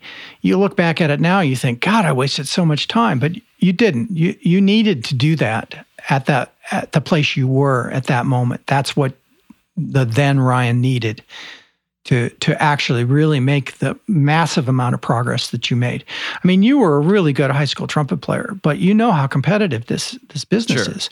You had to make a lot of ground in a very short period of time with a, a lot of hurdles in your way. So yeah, it took tons of dedication that you know, you could do in a half hour now what it took you four hours to do then. That's part of growth. Yeah. And I actually don't have many regrets about the time spent. And I don't have really any regrets about any of it, right? Because it's like my story. Like no one can take that away from me. But yeah. if I were to pull one thing out that I wish I would have, and it's so funny because we have talked about this this entire interview. When I got out of Northwestern and I was in my job, I was like, how do I get better? Like I didn't understand how Mhm. to improve without somebody weekly saying this is what you're going to work on next, this is what you're going to work on next, which is the whole reason this Uh-huh. system exists. Because I, you know, I was I was forced to if I wanted to do that, and and I, we've talked about this before. I remember calling you and having conversations about wanting to become a personal trainer for a while. You know, Yeah. like I Uh-huh. was totally, like you said, disillusioned with it. But that learning, like you, like I don't have any really any understanding of building systems in music, but I deep dived into building systems for working out because there are so many resources available to learn how to build and why you would build. So again, no system is perfect, but we're building it on certain principles that can make it reflect what Yeah. your goals are. So that's like why we have these gold method. It's built on these principles of progression rather than like the repertoire guiding it. It's these principles that are guiding it. Yeah. Well, you know, weightlifting, powerlifting is a wholly whole different ball of wax. I mean, it's it's there are people that that's how they make their money is teaching you how to do that. Totally. You know, and it's no different than me teaching trumpet students how to get better at what they do, except that um, it's a it's a totally different kind of institution Yeah. right the the the powerlifting thing is it's not a collegiate based thing right? It's not an educational uh, institution based thing. It's an individual thing. You take classes yeah but they're not like going to college. It's a whole different thing. And so that translates a lot better to learning online than learning a musical instrument at the level you need to to be a professional. I would argue too, though, that part of the reason that that information exists is science. Like they just have scientific studies behind how, like, there's Yeah. there's countless studies of we took Yes. this test group and this test group to Yeah. find out what was better muscle activation, this rest period or this Right. rest period.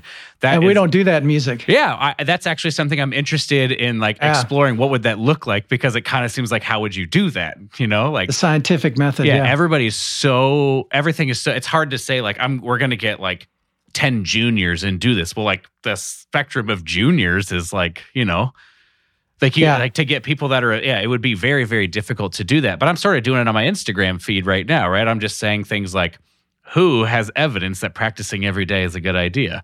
Who has evidence that taking a day off is a good idea? And sort of trying to ascertain like what is your evidence, which is all anecdotal interesting but like it's interesting i mean the the feedback i've gotten from people who don't take days off is like i'm basically either if i if i take a day off and i come back things are like out of whack well like we need to talk about the way you're practicing if one day off is sending Mhm. everything out of whack or this idea of like well if i take a day off like there's almost this i could have practiced and i could have gotten better so you can't get that day back. Right. That's a Bill Adam's saying.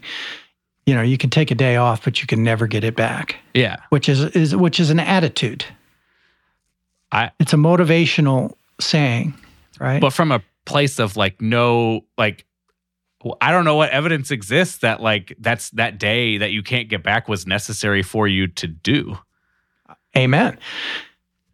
You know where I am on this. Sure. I'm all for taking days off, right? Well, yeah, I think well I I have a I kind of of want to kind of want to speak to that in a second, but the the information I got back from people who take days off, almost almost all of them were like, I, my mind is better. like Yeah. my mind is better. I'm fresher. Uh, some one guy was like, I had breakthroughs almost every time I take a day off. Like this idea that some people who don't take days off seem to be saying, I just like can't afford to not play. And Right. people who are taking days off are like, I'm more productive because I'm coming back to the work and I'm just doing like higher quality work overall. So it depends on the individual, Sure. right? But I would I would posit that the individuals that just can't take a day off maybe have a little mental health issue there related to what their goals are.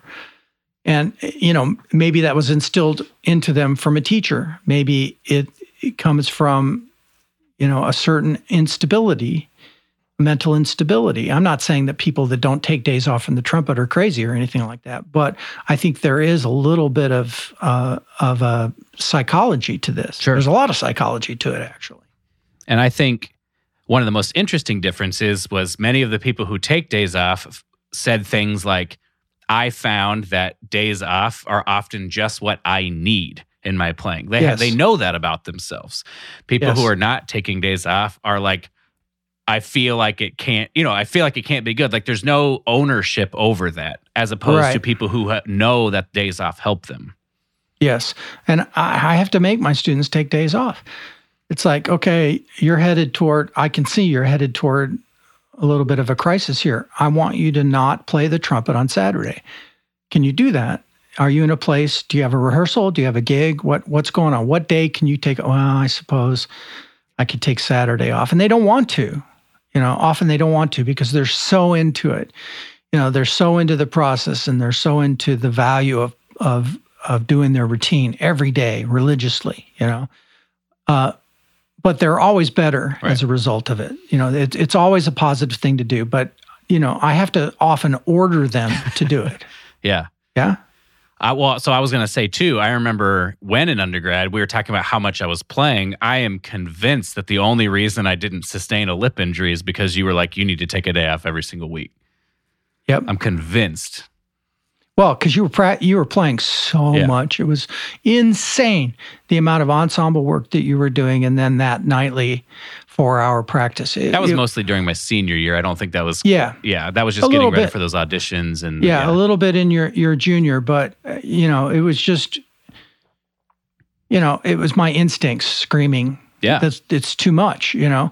And you've told me many times that that's probably the best thing that you learn from Bar- Barbara is how to stay healthy, Yeah. and that she really emphasized that a lot. I actually learned a lot about that just talking to you about the things that she she said. I you know I spent some time quizzing you on that because it, it really does interest me. Her her thoughts about trumpet health I think are are something I wish she'd write about yeah. maybe someday. But I remember when one of my early lessons with her, she gave me sort of a talk about injuries because I Yeah. didn't even I hadn't even considered that being injured on the trumpet was possible until I got Right. to Northwestern. Yeah, because you'd endured, you know, Yeah. really difficult days and not had much trouble But like with it. I don't think I remember one person at OCU getting injured. Now that might be a problem on the other side of the spectrum of maybe not doing enough work or something like that. But yeah, in some cases, yeah. yeah, she she sort of told me this narrative of like I got to be careful, and I was like, oh yeah, I just like take a day off. It's not a big deal. And she's like, she's but almost told me this thing as if it's like, well, my, our students like they got injured because they just care a lot. And I was like, I care too. I just take a day off. like, right. you know, I'm not saying But- it has to be that simple, but this idea of like I'm doing this be- because I know that I need to do this. yeah, but you also got to keep in context that she's recruiting the best of the best, the cream of the crop, the people that are really almost to a manic level obsessed with practicing. And so it's like she had to teach them to put the brakes on when it was a healthy well, thing right, to do. but many people like one guy in particular. This is the worst injury that I that I saw there. He would tell me like he was preparing for. He was a freshman preparing for ensembles, doing his lessons, preparing for the Detroit Symphony principal trumpet audition. And then Yeah. he's like, "Oh, I just would go into ensembles, and from the very first note, couldn't feel my face, yeah, and then just kept playing. terrible. It's terrible. And then he Yeah. ripped like the muscle in his lip. Right? Like that wasn't the moment where he's like, something's wrong. It was like, yeah. oh, I just care too much. It's like, I don't That's- know if yeah. that's the narrative. Yeah. That's not healthy, and she knew it, right? And she, the thing is, is she she would get people like that at her school because of the level that Yeah. they they they were at. They they would get people that were totally obsessive, and they would actually go way overboard to the point of injury. Yeah. And so she developed a way to help her students deal with that, which was that's not something I face very much. Sure, sure. And I, I, I don't, I'm not disparaging. I, I mostly told that story because for me, injury didn't seem like it was a thing because I, like, I credit it to you saying, just take a day off. It's Yeah. fine. Be okay. Not a big deal. It is okay. I don't even take light days. Some people are like, "Oh, I'll just play a little bit. I'll do this." No. Like I actually Uh-uh. program for all of my clients. They do the same thing I do. So it's 6 days of work. 3 A days and 3 B days. So you Mm-hmm. play the same thing on A day, you play the same thing on the B day and then you take a day off. And it's like the system is programmed so you get all the work you need to get done Right. in 6 days so you don't feel like you need that 7th day to get something arbitrary done. Right. And that's you dealing with the psychology of someone who doesn't want to take a day off. Yeah. You know, and you program it into there. And I, I think that's really smart. You know, for me, you know, right now I make my students take a day off when they seem headed toward crisis. Sure. I try to, you know, head them off at the path, but I don't. I don't tell students anymore that they have to take every seventh day off. You know, I did that for you alone. Yeah, yeah. I have them take a day off when they need it. And I think again, I understand that I'm operating in a different place at a different level, right? Like I have different demands on my life now than I did. So a day off is actually very yeah. helpful. Yes. Um, but I, Mhm. I actually, you know, some people said I take a day off, but like maybe every two weeks or every ten days, like Right, you know. yeah, So yeah. it's, I don't think it has to be every six days. I just do it because it puts it in a nice little bow, you know. right. Yeah. And it works. It's worked really well for you for many years. Yeah, and yeah, I, I don't know. I think this is a fascinating discussion. One that I've, like I said, I've sort of tried to do this like um, scientific method. It's not really scientific, but trying to get a group of people to speak about their experience and try to draw some conclusions about what the effect of this particular thing or this particular action might be. hmm hmm And I think I don't know what that would look like long term, but I, I'm really interested to. I would love for people in general to talk about practice the way that like athletes talk about stuff. Right. Just with this level of like, I know what's going on. I'm making these decisions for specific reasons to target this Yeah. specific thing rather than I'm just going to like play these exercises and hope everything gets better, Well, which is I not think there's some some that do. You know what I'm it- saying. It's not- right. Yeah. It's not like I'm, and this is like partially, I have to remind myself of this all the time that like my experience or the experience of what I've come in contact with is not the global experience. Like I'm not trying to put that on Right. there. I, I, and I don't think everybody has to be as a, you know, neurotic about it as I do. But I Mhm. just think a level of, I know the simplest form of this is like I pick a skill and then I choose exercises to work on the skill. So I know exactly why this is in my routine. Something as simple as that. Right. So it's like super goal oriented. And I think it can get, we can get confused a little bit. If I play Arban exercises, I will get better articulation, but I don't think that it works without knowing like what it is that you're trying to improve. Well, I, I'm going to take. Uh, yeah, I'm going to disagree with that to a certain point. I, I think it depends on where you are. Yes. You know, the, the young players, the, the the fresh ones that come to me, they don't need to know why for a while. Sure. They just need to do it, right? And the why comes later when when when they've mastered certain things and they've seen the process work. And then you could say, "Now, do you see what we were doing?" But they don't need all that information. It's it's often the information and the and the pedagogy of it can get in the way of the doing and get in the way of the progress because you know paralysis by analysis to use a Jacobs thing. Uh, too much thinking about why. You know, I have students that'll say, Well, why am I doing this? I say, It doesn't matter, just freaking do it. Right? Because I don't want them making that full circle because that gets in the way of the progress, overthinking what they're doing. You know, I want them, and this was a Caruso thing, you know, when I was heavy into Caruso, when Denny had me doing Caruso, uh, you know, I would read Time Magazine while I did it. The whole idea is to get your mind out completely out of the process because it's just all it is is training, right? You're not, you know, overthinking actually gets in the way of your body doing what's right for it. And I believe in that to a certain degree, particularly with young players that need a lot of fundamentals. That, oh, you know, I've got really inquisitive freshman or sophomore students. And it's like, no, you don't go down that path. You know, I, and I have I have an older adult student who's an amateur. He was, you know, he's not too far off from being a, uh, a beginner, but he's an engineer. And he's been an engineer for 30 years. And so he wants to know about horn angle and stuff that we avoid talking about on purpose, right? And so I have to counsel him please keep your mind away from those physical things because it's going to impede your your growth for now. We can talk about that after you've mastered things to a certain yeah. level. So I think there, you know, everybody's a little bit different. Every student's a little bit different. Yeah, I've sort of regard. taken the approach of not trying not of course not to overcomplicate what it is, but trying to define basically trying to define what success looks like. Like, so what is good articulation? Ping, ring, sing, right? Like, you have these Yeah. ways of trying to draw their attention to what success would look like. So there's some direction in the actual work, something like flexibility exercises. Yep. Well, we want the Yep. airstream to remain exactly the same no matter what you're doing. Better then- not talk about Airstream then. That's what I'm exactly what I'm talking about. You know, my method of teaching is is modeling all that, not talking about it, but modeling. Yeah, but how do they do it without you? They get they have that model in their head. It's audiation again. You know, uh, we'll do flow studies and say, okay, you're resting as long as you play here, but while you're resting, you're hearing me in your head, or you're hearing Herseth play this in their head, or whoever the model is.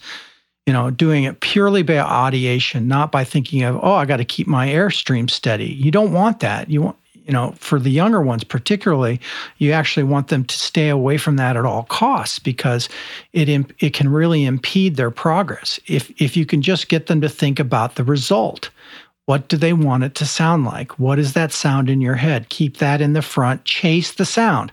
Follow the sound. Let the sound guide you. That's why why I say things like ping, ring, and sing. You know, it, it distills and keeps it simple as to something where they're thinking about the result, not the input. Right. As soon as you start thinking about all the inputs, then the the brain is in the wrong place. You got to keep your brain on on what the output is. I'm I'm adamant about that, Yeah. and that's that's totally a Jacobs thing, and that's a thing that Denny believes strongly in. Bill Adam believes strongly in it. It's it's a foundation of many brass pedagogues. Is keeping your head in the sound. That's that was the way Adam always put it. Keep your keep your mind in the sound. Keep your mind in the sound. Yeah. Follow the sound. Chase the sound. I, I really want to have this conversation, but I have I have a concert at seven. You have a concert tonight? Yeah, brass quintet concert. This is the first Oh, time in the history of my podcast where I've had to end it earlier than I want to because I have to go. Yeah, but I want to have no, this because not a problem. I- I've my my what I've come to recently is not different than that. I just feel like there I do think there is some value in kinesthetic awareness of your playing. yes, And- at some point. and I, I mean, again, we we could we might just be talking about different levels of Yeah. of what it is, but I have found that to to have at least in my perception, of course, like this might not be what's happening, but in my perception, driving kinesthetic awareness into my playing has been the thing I believe that has Oh yeah, helped my consistency go from like I'm doing pretty well to like I can play almost anything. But I know that's me. But is there no at you? Right. But then to me, I I don't and this is the conversation we'd have to have. It's make in my mind, it makes sense. Why wouldn't we introduce this level of kinesthetic awareness? No, no, e- that's wrong. I'm just telling you, it's Okay. wrong. You had Denny Schneider. You had Denny to lead you as a young developing player. And I'm convinced that's why you're able to look at the physical side of things so well now. But there's no way you can start somebody who's young in their journey of becoming a great player that way. Yeah. It just doesn't work. It's it's you know, I could relate it to golf. Uh, thinking about too much detail is going to impede your growth when you're young. Now it's great for you now, but I'm telling you, if you if you taught 10, 10 or 12 students at varying levels every week for you know a couple of decades, I think you'd have a different perspective on Yeah. this. And like I said, this is partially trying like partially why I'm trying to stay out of pedagogy because it's not really like a super strong like desire of mine. Um, but we're talking like that statement we're odd. I- That's an odd statement for you to make because you're all about teaching. Sort of, yeah, sort of. I think sort of, but like we're talking like wind on the lips type stuff, kinesthetic awareness, right? Like Okay, when you yeah. breathe, it's all right there, and then just Yeah. having it be in exactly the same spot. That's like ninety-eight percent of what I think about when I play. See, okay, so good. That's a Jacobs thing. You you may not remember this, but I taught you Yeah, that, yeah, and that's I teach that to about. every everybody, and that's Jacobs distilling his incredible phys- no- knowledge of physiology. You know, he could have been an MD. He had so many, so much knowledge, and he'd taken so many classes in physiology. He was an expert at that, but he would distill it down to little things like that: Mm-hmm. wind at your lips, Wind at your lips, Mike. Don't think about anything else. And that's proves exactly the point I'm getting at is that if you if you throw too much of the physiology side of things at young students, then they get bound up with that. They're thinking about way too much of the physical side, not enough about the results. Wind at your lips is like a golf swing key, one thing that gets you Totally. on track. Yeah, I totally believe in those little swing keys. Yeah, I think we're then talking Right? about a very similar thing because, like, yeah, well, I think we are. Yeah, like I don't mean you should think about your airstream. It's just like to me, I'm thinking about nothing stopping the wind at my lips. Right. Mr. Jacobs always said the back of your lips is the first point of resistance. Yeah. You know, that's a very simple way to say keep your air steady and only focus at right at your mouthpiece. And then so for You know? flexibility, where this sorry to interrupt, but where flexibility No, where no. this started, it's basically like it's a two part process for me. One is the inhale, like there's the setup and then there's the execution, right? The setup is how you're breathing in, the execute is how you release. And then from there, if the wind at the lips is consistent, then you're just making sure that the sound is evenly centered everywhere. And that's like where the trumpet needs to be played. Right. That's the output. You know, and one of the things I spend a lot of time with my students doing is getting them out of the thought of wind in and wind out Sure. as a two-step process. And I think I, I stole this from Carl Sievers. Think of the wind in and the wind out as a circular motion. One thing that the whole process of taking wind in and releasing it into tone, there's no in and out. It's all it's all in out. I know that doesn't make No, sense, I- but I- if you it could see my perfect- hand, the way I'm directing this, uh, you know, so inhalation and exhalation is one thing is is a mind-blowing perception to me and it really does change the way students play if you can get them to to think about it that way. And yeah that's a that's a physical thing to think about. But remember it's still the tone and the you mentioned the evenness right that's still what we're after that's Yeah. still the goal and you give them little little bites of the physical stuff and try not to go down that rabbit hole too deeply Sure. And I, I guess to, to finish out, just to finish out my thought, and I would love your final thoughts, and then we'll finish this out. But okay um, for me, the sound comes first. This is like sort of how I think about it. The sound comes first. This is like you, you got to like record yourself to know what you sound like. Like you're gonna hear a lot of stuff you don't like. Eventually, you're gonna hear something you do like.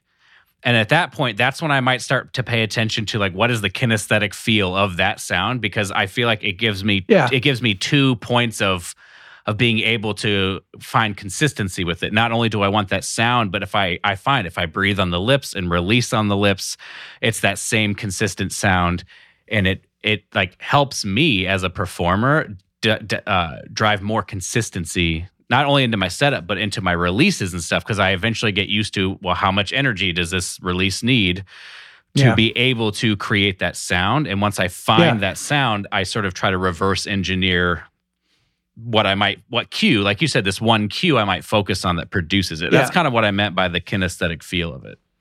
Sure. And you know, you're an advanced player, so you're reverse engineering this. You know, if you were a young player, you you aren't capable of that. So this is where your teacher comes in and gets your head in the right place. You know, you have to know what your sound is first. And most young players don't. So they start by modeling. And then after a while, they start to develop the the sound they hear that's personal. It's a personal sound. And they they you know, there's so much repetition of that and and it gets to the point where they can't not make that sound. And if they're not making that sound, they crave it. It's like, God, my sound isn't there today. What do I need to do to get there? And that's where you develop your own little swing keys. Mhm. You know, in golf, my swing key, if I was slicing, my swing key was just to tuck my knee in a little bit, even though it was a lot more complicated than that. You know, to get the ball to go straight in the middle of a round, that's what I would do. For you, if your sound isn't working, you think wind at the lips and bam, there it is. You you through experience, long many years of experience, you've learned what little kinesthetic swing keys can put you on the right path, even though the whole process of of producing a sound is much more complicated. Okay, I got. I I do have to go. I no, I I totally get it. This could be a four hour I know, podcast. it's and you don't want that. We yeah, we'll definitely bring you back on. I don't if maybe zero people will want to hear your sultry voice again, but I'm I want to have this. I want to keep this conversation going. So Okay. Um, I'm all for it. I usually try to provide an opportunity for my guests to contact you if they want to say like I enjoyed this podcast or if they want to, you know, be able to just say anything or know more about, you know, OCU stuff like that. So if Yeah. where would a good place to be, be to find you? Well, I'm all over Facebook. Um, my email is also on okcu.edu, which is my university uh, website. Uh, but my email address is really easy to remember. It's just Manderson, M. Anderson at okcu.edu, which is Oklahoma City University. But I, I'm pretty active on social media. I don't do Instagram, uh, but I do Facebook pretty heavily. So you can easily find me there. Yeah, check him out if you're interested in knowing more about OCU or uh, you just want to give him a hard time. He likes that. I, I do have uh, two graduate assistantships still open for next year. So, There you go. yeah, little ad there. um, if you need to get in touch with me, everybody knows what to do. This is the hundredth time I've said this, but the literal hundredth time I've said it. But uh, you can find me on that's not spit.com, uh, at that's not spit on Facebook and Instagram. If you enjoyed this episode, please consider giving it a rating and a review on iTunes, and do not forget to share it on social media so other people can find it. Professor, thank you for giving me your time and your uh, conversation. It was a real pleasure for me. I appreciate it. I always enjoy it. Our conversations are the best. Really enjoyed it. Thank you. Absolutely. Um, I'd like to thank Brandon Yoakum for his work on mastering this episode of the podcast. And most of all, I'd like to thank you for listening. Stay strong, be kind to yourself, never stop growing, and we'll see you next time.